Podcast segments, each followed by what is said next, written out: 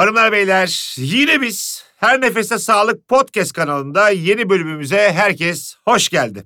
Sevgili Kemal Elçe ve Mesut Süre olarak yine yayındayız. Merhaba Kemal'cim. Merhaba. Astım atağı yaşadığını hasta nasıl anlayabilir hocam? Ve bir soru da şu başka ataklarla karışabiliyor mu? Hastalar karıştırabiliyorlar mı bunları?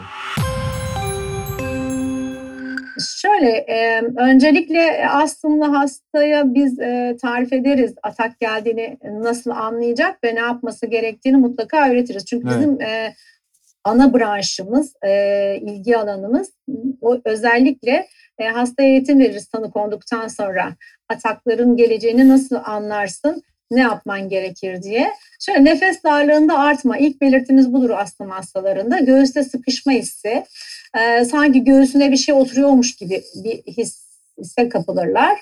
E, öksürükle seyrediyorsa öksürükleri artar kişilerin. Kırıltı, hışıltı, böyle kedi mırıltısı gibi bir mırıltı duyarlar e, nefes alıp verirken e, Evet. solunum yolundan. Kulaklarına da gelebilir bu ses. Bizim için en önemli atak e, hani belirtisi bunlardır. Bunları öğretiriz.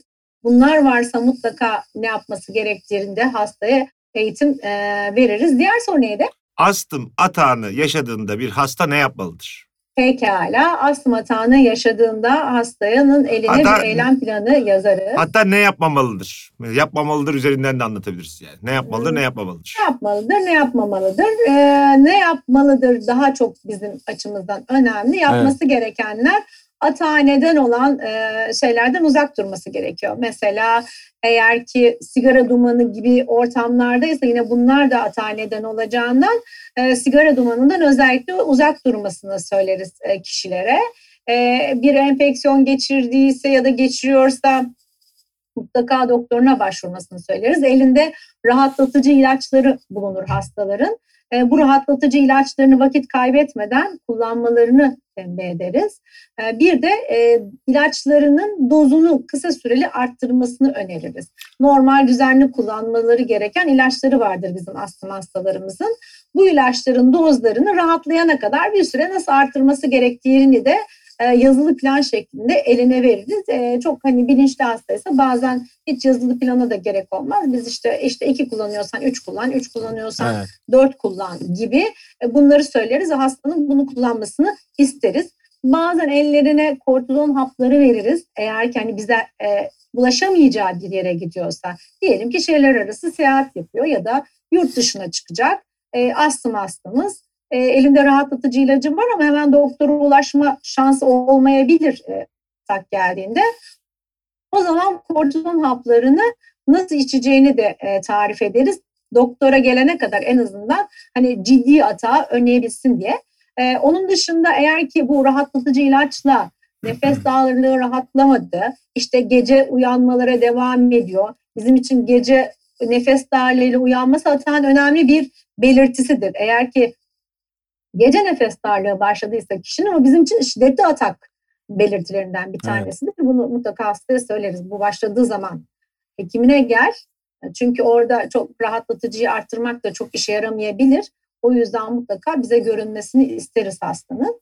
Ee, evet rahatlatıcısını kullandı. Elinde steroid hapları vardı. Bunu kullandı. Rahatlamadı. Ee, o zaman mutlaka doktoruna gelmesini e, tembih ederiz. Eğer ki gece e, olduysa acil servise mutlaka gitmeli.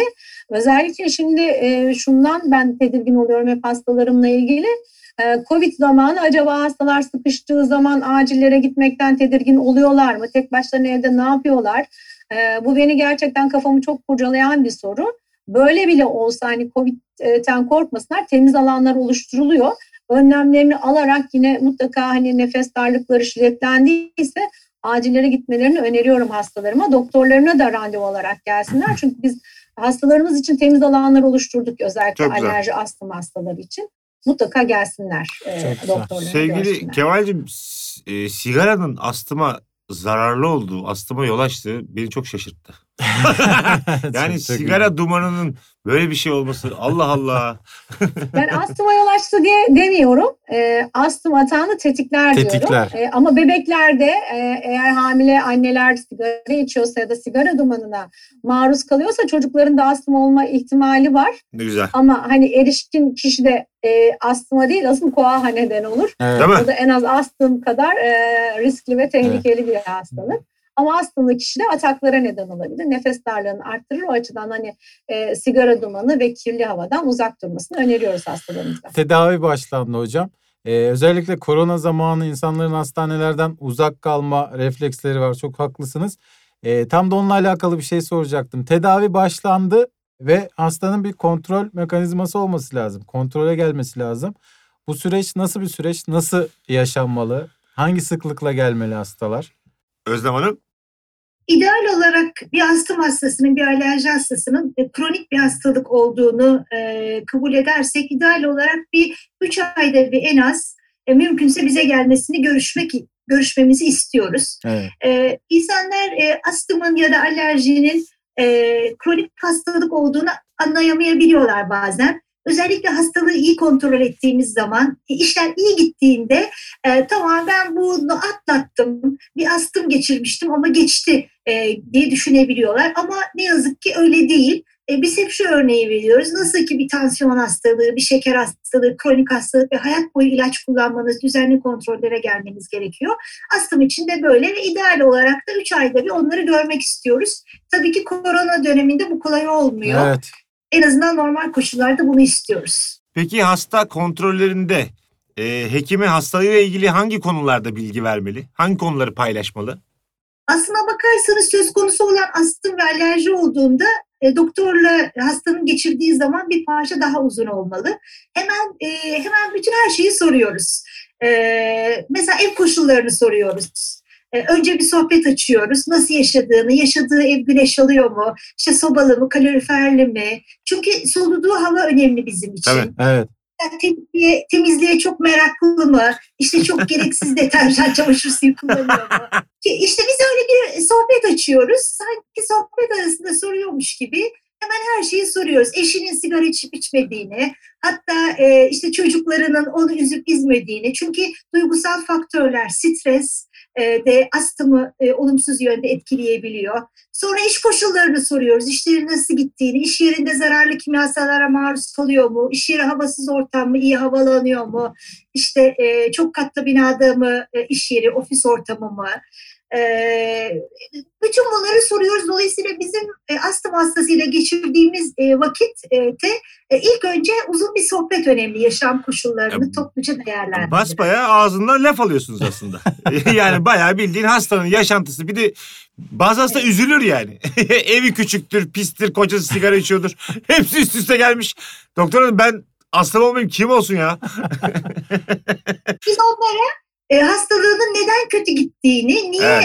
e, yolunda gitmediğini işlerin e, öyle daha objektif anlatmış oluyoruz. E, sonra muayene ediyoruz sohbetten Çok sonra. güzel ya. Vallahi çok güzel.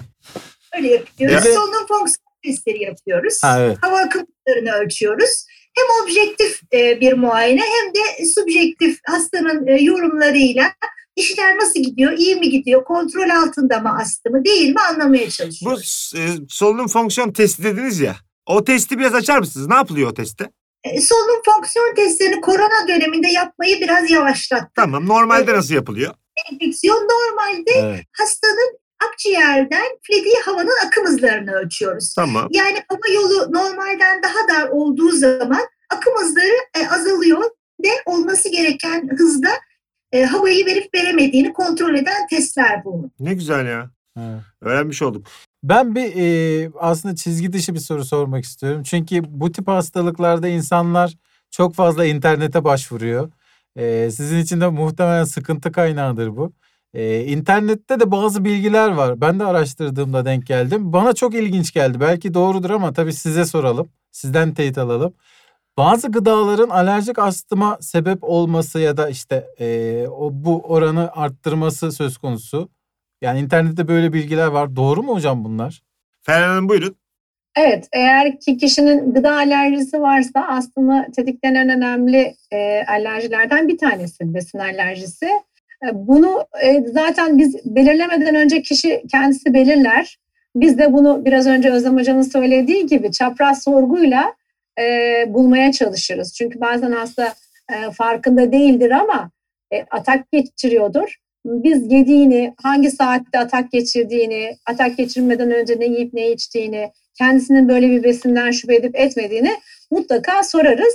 E, ve oradan edindiğimiz bilgiye göre buna ait alerji testleri yaparız, deri testleri yaparız hastaya ya da kanında buna dair e, alerjenlere bakarız. Ama e, astım için e, besin alerjisi en önemli risklerden bir tanesi. Anladım hocam. Bazı gıdalardan bahsediyorlar ama yani işte kabuklu deniz e, gıdaları, ürünleri. E, gerçekliğini çok anlayamadım açıkçası olabiliyor mu diye ama sizden öğrenmiş olduk. Evet evet var. Mesela benim bir hastam vardı karides. De karidesin böyle e, dondurulmuş karides yediği zaman bir sıkıntı yok. Mesela şöyle tarif ediyordu hasta. Bir restoranda karides yiyorum hiçbir sıkıntı yok. Başka bir restoranda karides yiyorum e, nefesim daralıyor vücudumda böyle e, döküntüler çıkıyor falan e, diyordu. E, kendisi de tespit etmiş yalnız karides olduğunu tespit etmesi de güzel bir şey. Çünkü balık restoranlarda pek çok çeşitli e, evet. besin var. E, balıklar özellikle alerjeniz yüksek olan besinler ama karides olduğunu tabii tespit etmesi bizim işimizi çok kolaylaştırdı. Ama şimdi burada olay şu bir restoranda olup bir restoranda olmaması. Ee, ben iki restorandan da karidesleri getirttirdim. Bir tanesi dolmuştu, bir tanesi de yani çiğ alıp da yapıyorlar böyle evet, evet. diye yani o korkunç bir şey. Ee, evet o çiğ olan da alerjisi çıktı ama dondurulmuş olan da alerjisi yoktu. Onu rahatlıkla tüketebiliyordu. Ee, böyle şeyleri de var, ilginç e, olaylar da var bizim evet. hastalarda. Ferhan Hanım, Özlem Hanım çok teşekkür ediyoruz. Bilgilenmiş olduk. Ben de yani etrafımı bilgilendirecek kadar bilgi almış oldum sizlerden. Çok teşekkür ederim. Ağzınıza sağlık. Bugün Her Nefeste Sağlık kanalında değerli iki hekim konuğum göğüs hastalıkları, alerji ve immünoloji uzmanları Profesör Doktor Zeynep Ferhan Özşeker ve Doçent Doktor Özlem Göksel'le alerjik astımla ilgili merak ettiklerimizi konuştuk. Ben Deniz Mesut Süre ve komün arkadaşım Kemal Ayçı olarak gelecek yayınlarımızda buluşmak üzere herkese sevgiler, saygılar.